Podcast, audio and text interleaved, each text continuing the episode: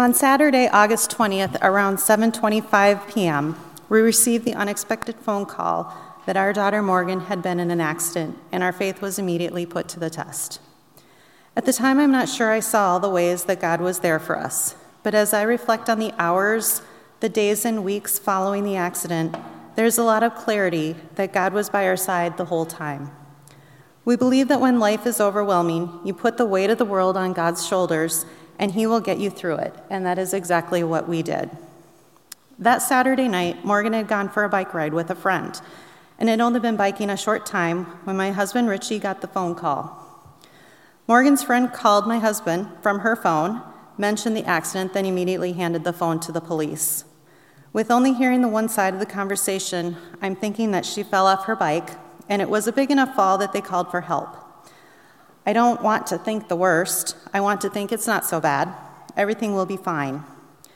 This is the first time that God intervened to keep me from thinking about the worst case scenario, but to, stay calm and know everything will be okay. I had panic, but it seemed like a controlled panic. While still on the phone with the police, we managed to grab our things and get into the car. We didn't even think about the candle that we left burning on the kitchen counter. We didn't wait to finish the conversation. As soon as they said, meet us at North Memorial, we were in the car. The accident happened just a few miles away. I want to go to the hospital, but Richie wants to drive by the scene. I want to turn right and get to my daughter. He wants to turn left and see where it happened. Once again, God jumped in and guided us.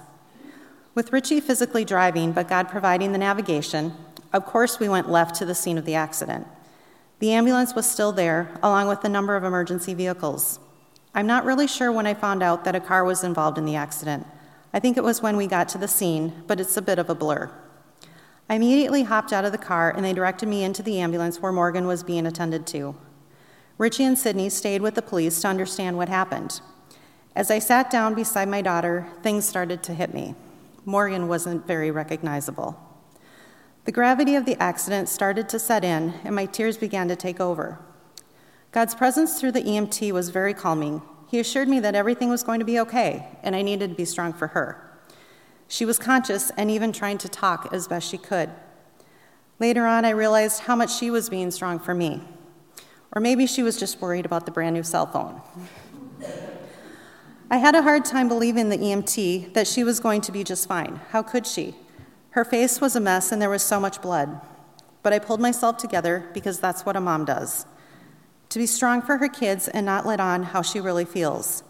But something inside me did believe the EMT, even though on the surface I didn't think he understand how much was wrong with her. As I reflect, I know that God was sitting beside us, keeping things calmer than I thought they could be. The EMTs filled in some of the blanks about what they understood had happened, Morgan had been hit by a car as it turned onto a street she was crossing. She was dragged 40 feet before she was finally released from the grip of the vehicle. The vehicle finally stopped 10 feet later, with the bike still lodged underneath. At the scene, God navigated me to where I was needed, with Morgan, not to view the accident scene. I'm thankful not to have these scenes playing over and over in my head. God continued to navigate for us when this time He spoke for me in the ambulance. As the EMTs were talking about where they were taking her, I somehow spoke up and asked if it was okay if we went to Children's Hospital. She's been there before. I'm in awe that it was even a question I asked and not more of a statement. Please take us to Children's. We've done this drill a few times. If ever in an ambulance, tell them to take you to Children's. It's your right to choose the hospital. This isn't even remotely close to what I was thinking in the moment, though. I don't even remember having the thought. I just remember my voice asking to take us there and they saying, okay. I felt a sense of relief then, knowing we were going to a place that would know how to help her and has helped her before. When we arrived, I was amazed at the calmness. There must have been 20 people there to help her. Most of the team went to work on Morgan, but they had a chair placed out of the way for me, a warm blanket, even though it was a hot summer night, and between the social worker and the chaplain, they kept me company and explained what was going on. The chaplain asked if there was anything he could do for me or anyone to call. I immediately asked him to call Pastor Beth at Mount Olivet. Everyone was so calm and helpful, it made it harder to freak out. I remember thinking how it felt like I was in an episode of Chicago Med or Grey's Anatomy. Yet at the same time, I was also watching the episode. I waited for Richie and Sydney to arrive. I knew I should have texted them that we were going to Children's. They ended up at the wrong place, but found us eventually. They moved her from the ER and settled her into a room around midnight. God navigated for us again by having Richie and Sydney run home to gather a few things. There was no way I was going to leave her side, so I was glad that Richie felt okay to go. And he wanted to drive by the scene again and look for more answers. God knew we had a candle to blow out, but neither Richie nor I thought about this until after they arrived back home and saw it burning on the counter. They decided they wouldn't do surgery that night, but wait till Sunday morning to further assess things. Then it was wait until Monday when there was a full team of doctors on duty. The waiting game was something we were going to need to get used to. Her injuries were complex and was going to take some time planning and clearing of schedules.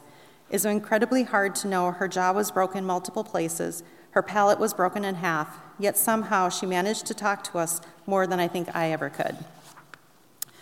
We were in limbo for a few days, waiting for the decision on when to do surgery. The whole time, Morgan can't eat anything or drink anything. By Tuesday, her breathing was getting worse. Her lungs had been bruised as well, and her breathing was too shallow. At Children's, they explained that they do not want to put into, be put into emergency situations and they are proactive about the care. They wanted to put a tracheotomy in earlier than surgery to help her breathe. Due to the number of broken bones in her face and jaw, it was going to be necessary anyway, since they wouldn't be able to do a breathing tube. Four days after the accident felt like the worst day ever. Hooked up to a ventilator and forcing her bruised lungs to expand, Seeing the pain in Morgan and even being worse pain than the number of broken bones was some of the most difficult times. And now she couldn't talk at all to us to tell us what she needed. But I look back on things and am thankful for her doctors that got her through this part so surgery could go on as scheduled on Thursday. I remember thinking throughout the two and a half weeks at the hospital that the doctors were being a bit too cautious. She's fine. She's not as serious as you are saying. Can't we go home now? The whole time I'm thinking, Morgan isn't as serious as the other patients they're attending to. They should let us go home and get back to our life. I look back on things now and know that the doctors made the best decisions and the right decisions. I guess they have a few more years of med school than I do.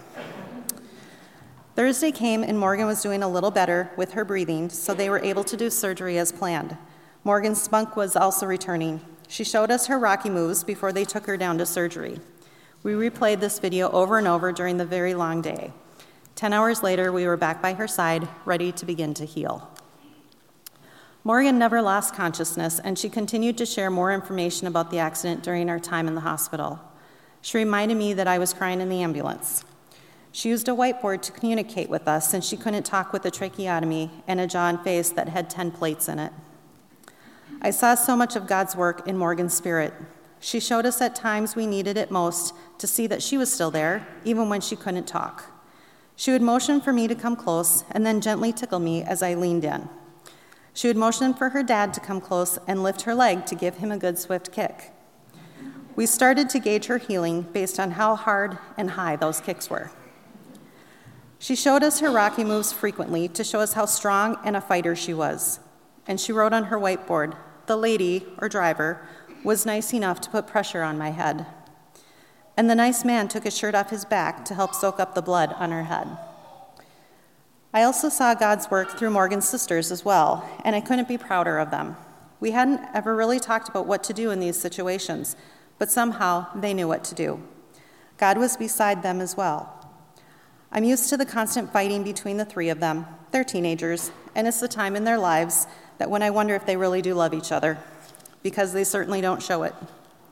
But they showed us just how much they do love each other. Sydney, at 13, was by our side and Morgan's side almost the whole time. So many offers from friends to give her a break away the hospital, but it was pretty rare for her to accept any of them. She wanted to stay with Morgan. Mackenzie, a senior and the oldest, certainly is responsible, but I realized how grown up she really is. She drove downtown to the hospital by herself for the first time. She took care of the house and pets. She made food and brought it to us at the hospital. She came to the hospital almost every day. But probably the best part, she cleaned and organized Morgan's room as a surprise to all of us. I know this took hours, probably even days. We kept everyone up to date on Morgan's progress on CaringBridge and Facebook. The power of prayer came to light so clearly here. We put a call out for prayers and they were answered so many times. We were in awe at just how many people were praying for her recovery. My sister put a call out to flood Morgan with cards, and that they did. The nurses said she might have the record for the most cards in a day, maybe even ever. Between the visitors, the comments on CaringBridge, comments on Facebook, and all the physical cards that came from people we didn't even know, I'm sure there were thousands, maybe even tens of thousands of people praying for Morgan. Social media became God's transportation system for the prayers, and to that we are so very thankful. Our prayers were answered in so many ways. Morgan is really a walking miracle. She could have so easily been paralyzed. She could have been brain dead or even dead. Her injuries were millimeters from being serious in so many places. The fact that she is alive and kicking with such a positive outlook is a miracle that we thank God for every single day. As a parent, you don't always know how you will handle a call like this. What will your emotions be? What will go through your mind? You can imagine the worst, but what do you do when the time comes? I thought I would have imagined the worst, but I didn't. There were a number of decisions that were made in the first 24 hours that I look back on and know that God made those decisions for us. I also didn't realize how strong my faith was until I truly reflected on everything that we went through and all the places I saw God at work during this horrific journey. I knew He was with us, and we prayed every day, but I didn't really see how I was handling things or not handling things. I know that even in the worst of times, He will be there for you in any way that you need Him. I put the weight of the severity of this on his shoulders to carry the load until I could handle it. I am upset but at peace with the legal outcome. There were no charges, no tickets, just an accident. I'd like to believe it was purely an accident, even though I will always ask how she didn't see her. But I guess accidents don't always make sense. But what I do know is that our world stopped for three weeks, and, that's, and what's important in life shone through brighter than ever. Thank you.